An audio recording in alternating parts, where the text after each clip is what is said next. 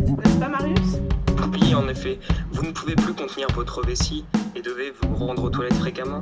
En parallèle, vous avez toujours soif car uriner vous déshydrate. Vous vous sentez constamment fatigué, il vous arrive d'avoir une vision floue. De plus, vos proches vous disent que vous avez maigri et vous vous reprochez de perdre votre masse musculaire Non, je ne parle pas des symptômes du Covid-19, mais bel et bien des symptômes diabétiques. Alors, pas de panique, on a tous déjà eu l'impression d'avoir envie d'uriner, d'être fatigué à la fois. Ce n'est pas une preuve suffisante. Si pourtant vous constatez ces symptômes à intervalles réguliers et même de manière constante, il est préférable de consulter un médecin. Aujourd'hui, nous consacrons une émission à une maladie et pas n'importe laquelle, puisqu'il s'agit du, diabète très répandu. Nous aurons l'occasion d'y revenir. En 2020, on compte 463 millions de diabétiques dans le monde, ce qui correspond à une personne sur 17 de touchés. Et en 2045, on estime qu'ils seront pas moins de 629 millions. Comment expliquer cette constante hausse et pourquoi on en parle en ce temps de crise sanitaire où tous les projecteurs sont braqués sur le coronavirus? Rappelons tout de même que le nombre de cas confirmés de coronavirus est de 8 millions dans le monde, ce qui est environ 60 fois inférieur au nombre de diabétiques. Bien qu'on entende souvent parler de diabète, savons-nous au juste ce qu'est le diabète et comment se manifeste-t-il dans l'organisme? Laetitia, peux-tu nous rappeler ce qu'est le diabète? Bien sûr. Le diabète, c'est une maladie qui se manifeste par une glycémie trop ou anormalement élevée. Pour l'instant, cette maladie est incurable, mais des recherches sont en cours pour permettre aux personnes atteintes de pouvoir vivre confortablement avec cette pathologie. En réalité, il existe deux types de diabète. D'abord, le diabète de type 1. C'est une réaction auto-immune, c'est-à-dire qu'il y a une destruction des cellules pancréatiques au niveau des îlots de Langerhans, qui sont des cellules endocrines, c'est-à-dire productrices d'hormones. Parmi ces hormones, il y a l'insuline, qui est surtout responsable du maintien et de la régulation du taux de glycémie à des valeurs normales.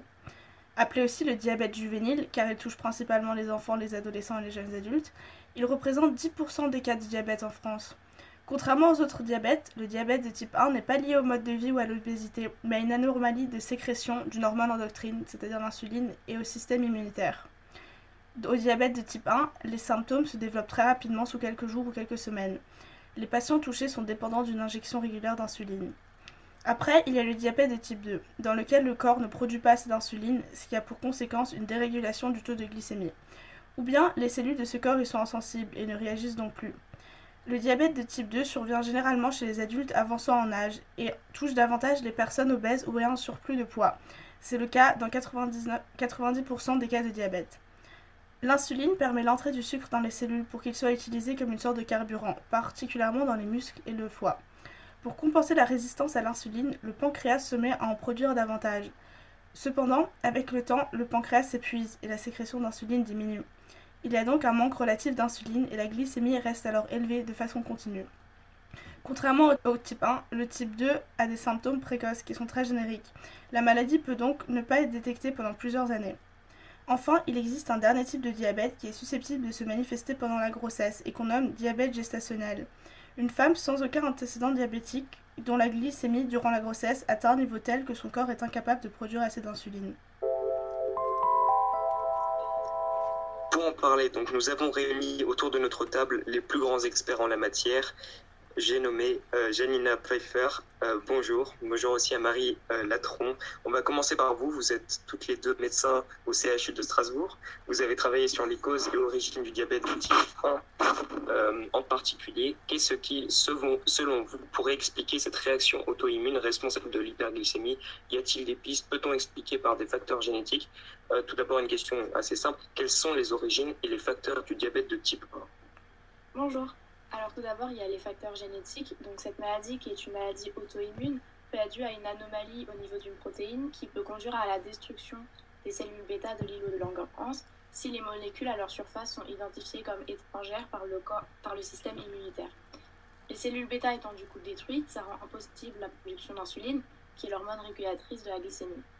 Quant aux facteurs environnementaux, il y a l'alimentation au lait de vache chez le nourrisson, qui peut déclencher une réaction immunitaire qui toucherait aussi les cellules bêta, limitant ainsi la production d'insuline.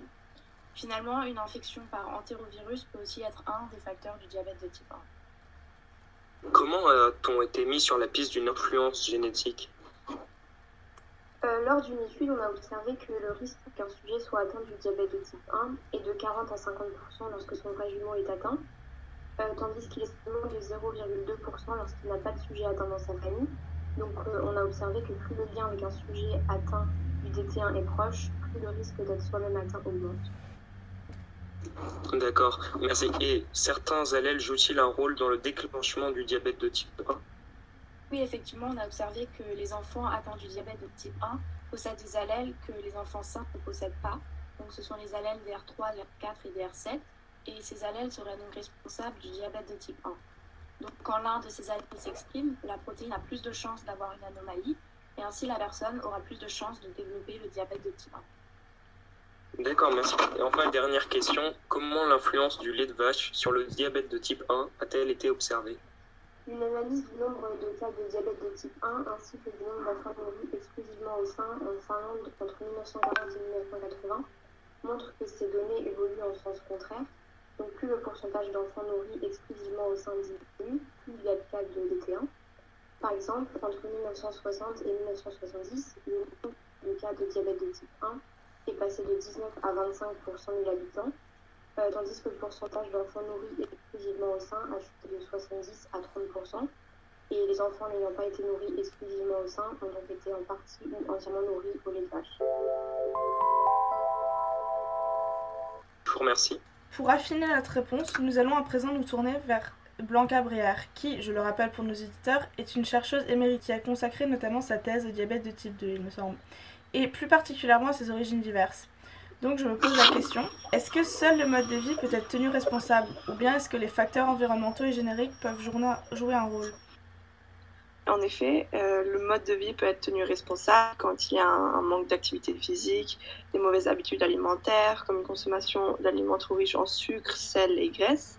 Mais euh, les facteurs environnementaux et génétiques peuvent bien évidemment jouer un rôle aussi, lorsqu'il y a une exposition à la pollution ou à des pesticides et des produits chimiques, par exemple, et lorsqu'il y a des prédispositions génétiques euh, comme des mutations et la présence de gènes d'obésité.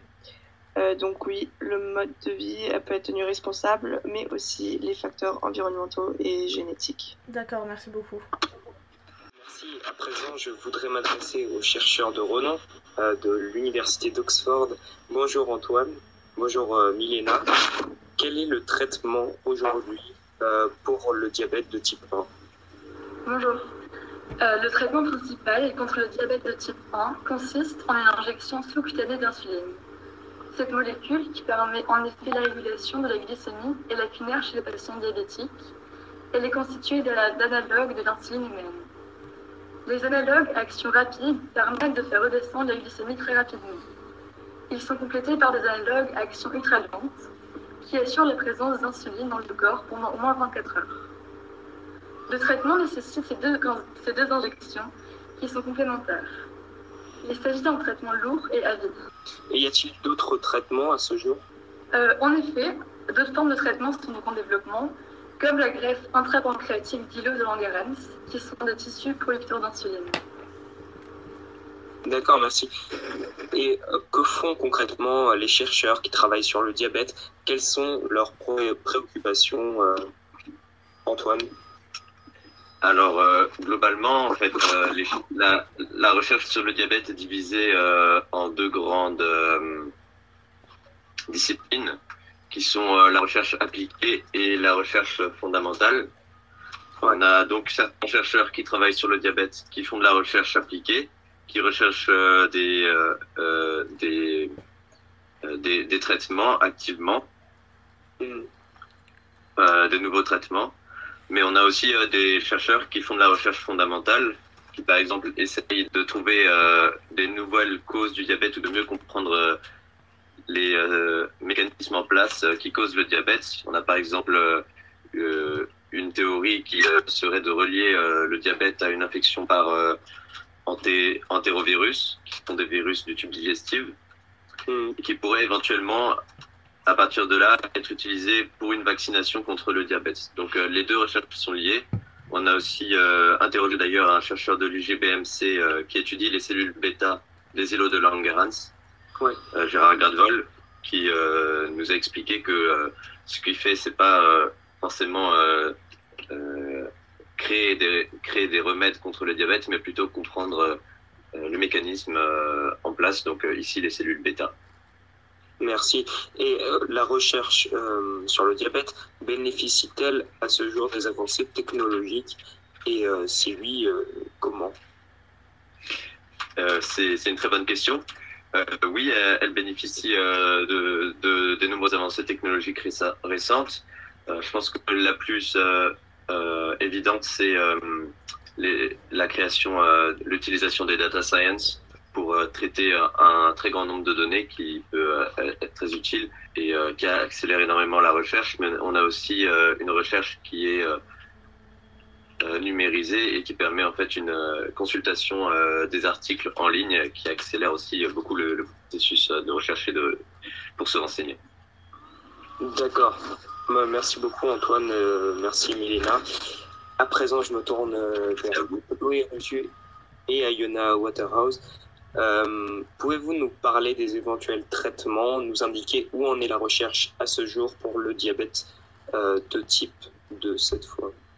Euh, Bonjour, du coup c'est Chloé Rosieux, je vais vous parler des traitements de référence du diabète de type 2. Alors celui qui doit être entamé avant tout autre est la modification des habitudes de vie, qui va inclure la perte de poids quand elle est nécessaire, une activité physique régulière et une alimentation équilibrée. Ensuite, si cela ne marche pas, et déjà, beaucoup ne, s'y tiennent pas, par exemple, de, faire du sport tous les jours, car c'est compliqué de, s'y tenir. Du coup, le médecin euh, peut proposer euh, des différentes options. Alors, il y a des médicaments antidiabétiques qui aident à contrôler la glycémie. Il existe plusieurs classes thérapeutiques fondées sur des mécanismes d'action différents, administrées seules ou associées entre elles. Alors, en première attention médicamenteuse, le médecin prescrit toujours de la metformine. En deuxième attention, et dans le cadre d'une approche de médecine personnalisée, il peut choisir entre de multiples options. Euh, nous avons les sulfamides hypoglycémiants et les glynides stimulant la, production d'insuline au niveau du pancréas.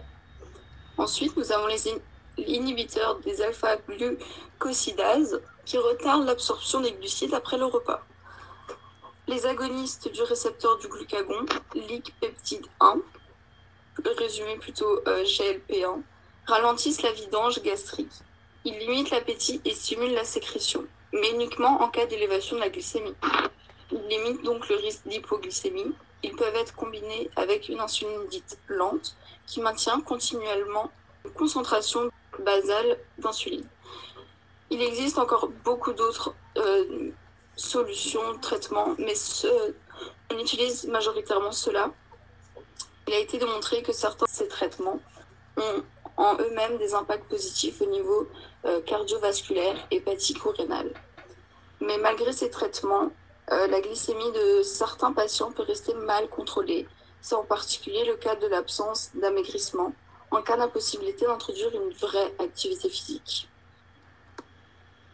D'accord, merci. Euh, Yona, est-ce que vous avez un mot à ajouter Alors bonjour, euh, face au diabète, la recherche progresse sur plusieurs fronts. Les progrès concernent aussi bien les réformes d'administration de l'insuline, le contrôle de la glycémie, l'amélioration des pompes à l'insuline et pourquoi, pas demain un pancréas artificiel. Du coup, pour euh, les lister, on a l'insuline en spray, un pancréas artificiel qui sera bientôt commercialisé, des recherches pour un remplacement des injections d'insuline comme la pilule d'insuline, euh, traiter le diabète avec un smartphone et des cellules génétiquement modifiées, un médicament contre le diabète potentiellement efficace contre aussi Alzheimer et des bactéries intestinales, traitement contre le diabète. D'accord. Bah, merci à vous euh, quatre pour euh, ces informations complémentaires. Je rappelle que toutes vos recherches et tous vos travaux sont à retrouver dans une brochure euh, concoctée spécialement à cet effet. on se retrouve tout de suite après. Merci à vous.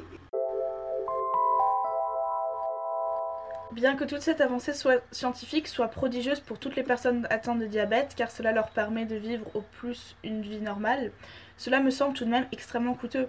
Je demande donc à des experts financiers ce qu'il en est. Commençons par Daphné. Bonjour. Donc, la première question serait combien coûte le traitement de diabète de type 2 alors, la consommation annuelle des soins euh, a été estimée entre 6500 et 1000 euros par patient diabétique de type 2. Ainsi, d'un point de vue national, le coût total des traitements du diabète de type 2 se retrouve à 8,5 milliards d'euros. Eh bien, c'est une somme impressionnante, mais ça, c'est d'un point de vue national. Donc, quelles sont vraiment les conséquences monétaires que subit un individu atteint de diabète? Alors, les coûts du traitement du diabète sont d'origine très variée. Ils comportent une première partie, les coûts médicaux, mais aussi les coûts qui suivent une évolution radicale du mode de vie. Les coûts médicaux sont ceux des médicaments hypoglycémiens oraux et de l'insulinothérapie. Ces coûts médicaux primaires sont ensuite suivis du coût de, des traitements en cas de complications. Un individu atteint du diabète va aussi devoir payer le coût de l'adoption d'un régime alimentaire approprié, suivi par des visites plus fréquentes chez le médecin. Merci beaucoup Daphné. Je me tourne à présent vers Nour qui va nous parler de prévention et de traitement pour essayer d'éviter ces coûts. Donc tout d'abord, quelles mesures sont prises pour assurer la prévention du diabète? Alors, des associations locales organisent régulièrement des animations et des rencontres avec le public. À différentes échelles, donc locales, nationales et mondiales, ces actions sont par exemple la Journée mondiale du diabète, la Semaine nationale de la prévention et des préventions en milieu scolaire et en entreprise. D'accord. Et est-ce qu'un patient peut faire quelque chose concrètement pour traiter son diabète par lui-même? Et si oui, quoi? Alors oui, un patient peut notamment pratiquer une activité physique régulière. Cependant, l'alimentation occupe aussi un rôle central dans, le traitement du diabète. Une bonne alimentation peut considérablement aider le patient diabétique à obtenir un bon contrôle de sa glycémie. Les conseils diététiques avec pour l'objectif l'amélioration de l'équilibre alimentaire sont la base de la prise en charge du, du sujet de diabète de type 2. Merci beaucoup pour vos conseils avisés. Nous allons à présent aborder un point qui mérite de l'attention, les conséquences et éventuelles complications du diabète. Je fais appel à vous, Élise Effet et Quentin Nock. Bonjour à tous les deux, qui êtes professeurs à l'INSERM. Bonjour, je suis docteur Nock, et euh, malheureusement aujourd'hui, euh, ma collègue docteur Élise F ne sera pas présente aujourd'hui pour cause de pandémie de diabète. D'accord, bah, nous sommes très contents que vous avez pu venir et nous espérons que votre collègue arrive à gérer ses patients. Donc je vais commencer par la première question. Comment l'hyperglycémie cause-t-elle des problèmes vasculaires et quels organes affecte-t-elle Alors, euh, l'hyperglycémie cause évidemment des problèmes vasculaires, car euh, l'excès de glucose s'accumule par exemple dans les parois des artères, ce qui réduit la circulation et la fluidité du sang. Le manque d'espace cause déjà une hypertension. Ensuite, cela cause au moins une, une moins bonne alimentation des organes internes, comme le rein. On parle d'une insuffisance rénale. En effet, le rein se charge de se débarrasser des déchets de l'organisme. Sauf que s'il est déjà mal alimenté et en plus surexploité par l'excès de sucre, il devient alors facilement abîmé et les personnes diabétiques ont souvent besoin d'une transplantation rénale. Cependant, il n'y a pas que les artères atteintes. Les petits vaisseaux sanguins sont également touchés, comme par exemple ceux de la rétine. Une perte progressive de la vue va survenir. On appelle cela la cataracte diabétique. À cela s'ajoute le fait que l'organisme va privilégier une alimentation au niveau des organes internes et va donc défavoriser les périphéries de notre corps, notamment les bras et nos jambes. Pour comprendre la complexité du problème, il y a deux éléments à savoir. La première est que, par un processus chimique, le système nerveux est également altéré. En conséquence, souvent les diabétiques souffrent d'un manque de sensibilité. La deuxième est que la concentration de glucose dans le sang rend les cicatrisations beaucoup plus lentes ce sont donc des conséquences graves, car à la vue d'une plaie, le malade est indifférent, ce qui augmente le risque d'une infection, voire même d'une surinfection. Si rien n'est fait lorsque les jambes sont mal alimentées, les cellules meurent, la zone pourrit, il y a alors la nécessité d'une amputation, sans même que le diabétique ne mesure la gravité de la situation. Vous avez peut-être quelque chose à ajouter? Mm-hmm. Eh bien, euh, souvent, les, euh, les, symptômes du diabète peuvent entraîner de grandes complications euh, dans le sommeil des patients. Euh, en effet, la polyurie engendrée par le diabète peut entraîner des troubles du sommeil. une hypoglycémie nocturne peut également mener à une décharge d'adrénaline dans le corps, ce qui peut réveiller le patient en sursaut. et puis, euh, la perte de sensation dans les membres peut générer des sensations de picotement ou de brûlure au niveau des doigts ou des jambes, ce qui peut gêner le sommeil d'une personne, ce qui va euh, grandement augmenter leur fatigue euh, nerveuse. comme le diabète est une maladie très difficile à vivre, elle, ne peut pas vraiment être guérie, mais elle peut être traitée. toute cette pression sur le dos d'une personne peut engendrer de grandes et difficile dépression à survenir pour les patients. Voilà. D'accord. Merci beaucoup Quentin Nock d'avoir été présente et euh, une pensée à votre collègue. Mais de rien. Bonne journée. Au revoir. Bonne journée. Après avoir élucidé les causes, les traitements et les conséquences, nous allons à présent nous pencher sur l'épidémiologie. Je fais pour cela appel à Esther Mangel et Selma Sarn, dont les travaux et l'expertise sont à retrouver dans la brochure. Première question, qu'est-ce que l'épidémiologie? Quel est l'objet de cette science dont vous avez probablement déjà tous entendu parler en ce temps de crise sanitaire? Alors bonjour Marius. Bonjour. L'épidémiologie est une science qui étudie les problèmes de santé dans les populations humaines. Elle étudie leur fréquence, leur distribution dans le temps et dans l'espace, mais aussi les facteurs qui les déterminent. Donc pour être plus précis et avoir un exemple, dans le cas du diabète, l'épidémiologie étudie combien de gens sont touchés, dans quelle région majoritairement, l'évolution du diabète au cours du temps, mais aussi qu'est-ce qui influe, euh, sur le diabète à l'échelle de la population? Euh, en effet, en 2019, 450 millions de personnes sont touchées par le diabète. Ainsi, le diabète ne fait qu'augmenter tout le temps. Et euh, en France, c'est augmenté de 3%.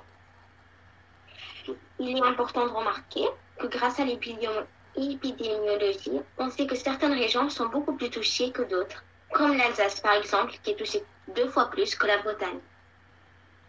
Concernant euh, ce- cette différence, est-ce qu'on peut expliquer, enfin comment on peut expliquer que l'Alsace est deux fois plus touchée par exemple? Est-ce que vous avez des éléments de réponse? On peut supposer que l'alimentation, par exemple, euh, n'est pas la même dans chaque région, puisque les habitudes alimentaires euh, euh, sont, sont différentes. On peut Ouais. supposer que c'est une des, une des causes. Euh, il y a aussi la, comment dire, l'âge moyen de chaque Ouais. région qui, est, euh, qui est différent. D'accord, ouais. Euh, on va peut-être parler de la prévalence à présent, si vous voulez bien. Euh, pour nos auditeurs qui ne savent pas, je rappelle que la prévalence, c'est donc le rapport du nombre de cas d'un trouble morbide à l'effectif total d'une population, sans distinction entre les cas nouveaux et les cas anciens, à un moment ou pendant une période donnée. Euh, Esther et, Selma sauront sûrement mieux l'expliquer que moi, mais quelle est la prévalence du diabète dans le monde? En France, en Alsace, en Europe, vous en, avez, déjà un peu parlé, est-ce que vous avez des chiffres? Et aussi pour chaque type de diabète et des risques de diabète, des traitements, quelle est l'évolution euh, de la prévalence du diabète? Euh. En France, le 85% de la population diabétique est touchée plutôt par le diabète de type 2. Et c'est justement euh, un type de diabète qui apparaît plutôt aux alentours des 50-60 ans. En revanche, le diabète de type 1, il apparaît plutôt à l'adolescence et à l'enfance et, il touche que le 10% des diabétiques. Mais euh, il faut remarquer que les jeunes ne sont pas euh, exonérés par le diabète car sont également une population à risque. Le nombre, le nombre de nouveaux cas de diabète de type 1 chez les enfants et les adolescents est en croissance régulière. Et, euh, Oui. oui, dis-moi. Com- Combien de jeunes sont touchés euh, par le diabète? Est-ce qu'on a des, des chiffres de ce côté-là? Euh, On sait que des, les deux dernières décennies, il y a eu une augmentation de 4, de 3 à 4% par an, ce qui est énorme. Mm. Et que c'est de plus en plus précoce, en particulier chez les enfants de moins de 5 ans. Après, on peut Ah, noter que oui, l'âge n'est pas le seul facteur à risque, puisque euh, les personnes en, en situation de surpoids ou qui ont certaines, euh, comment dire, qui ont certaines maladies comme la mucoviscidose peut entraîner une plus grande chance euh, d'attraper, enfin, pardon, d'avoir le diabète? Ouais, d'accord. Et euh, au niveau des, des décès, est-ce que euh, vous avez des, des chiffres euh, annuellement Combien de décès? Tout à fait, tout à fait. Euh, le, le diabète cause malheureusement un très grand nombre de morts, puisqu'il euh, cause 1,5 million de décès dans le monde par an, ce qui est énorme. C'est énorme. Et en, en France, euh, on comptabilise 34 000 décès par an, ce qui représente à peu près 6% des décès annuels. On peut aussi estimer que ce nombre euh, est très grand parce que parfois les diabétiques, les diabétiques de type 2 euh, ne sont pas diagnostiqués pendant plusieurs années euh, à cause du manque de symptômes apparents.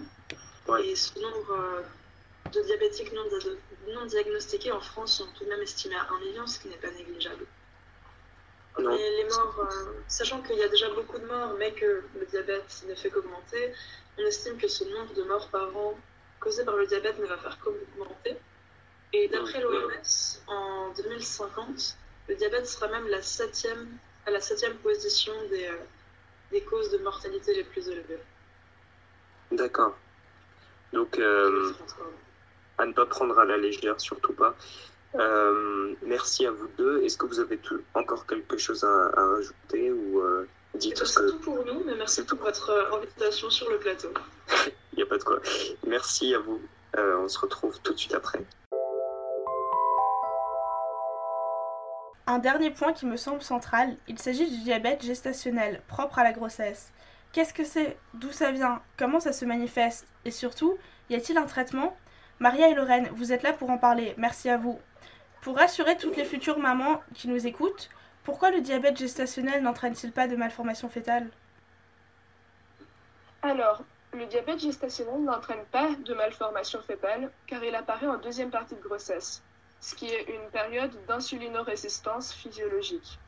Et donc il n'entraîne pas de risque de malformation fétale, car la glycémie est normale au moment de l'organogenèse, c'est-à-dire de la formation des organes qui apparaît en première partie de grossesse. Quel mécanisme entraîne la résistance des cellules à l'action de l'insuline? Alors il faut d'abord savoir que l'insulinorésistance est due à l'action de certaines hormones du placenta en deuxième partie de grossesse. On a notamment les oestrogènes et la progestérone, mais également la prolactine, le cortisol ou la lactogène placentaire qui interviennent. Mais chez certaines femmes, le pancréas ne parvient pas à sécréter assez d'insuline pour contrebalancer l'effet de ces hormones, entraînant d'abord une hyperglycémie, puis un diabète. D'accord, merci beaucoup. Et donc, même si on a vu que le diabète gestationnel ne pouvait pas entraîner de malformation fœtale, peut-il quand même y avoir des complications pour l'enfant? Oui, en effet, l'enfant peut être atteint de macrosomie, c'est-à-dire avoir un gros poids à la naissance, en moyenne supérieure à 4 kg. Il peut également développer une dystocie des épaules, qui est caractérisée par l'absence d'engagement des épaules après l'expulsion de la tête, ou bien une hypoglycémie à la naissance. À plus long terme, le risque de surpoids ou d'obésité et de diabète de type 2 à l'âge adulte est sensiblement augmenté. Merci à vous. pour en rassurer certains, euh, ma mère avait le diabète quand euh, elle était enceinte et je ne suis pas obèse pour l'instant. Merci beaucoup, Marius. Pas en surpoids pondéral. Donc, euh, je peux vous rassurer sur ce point.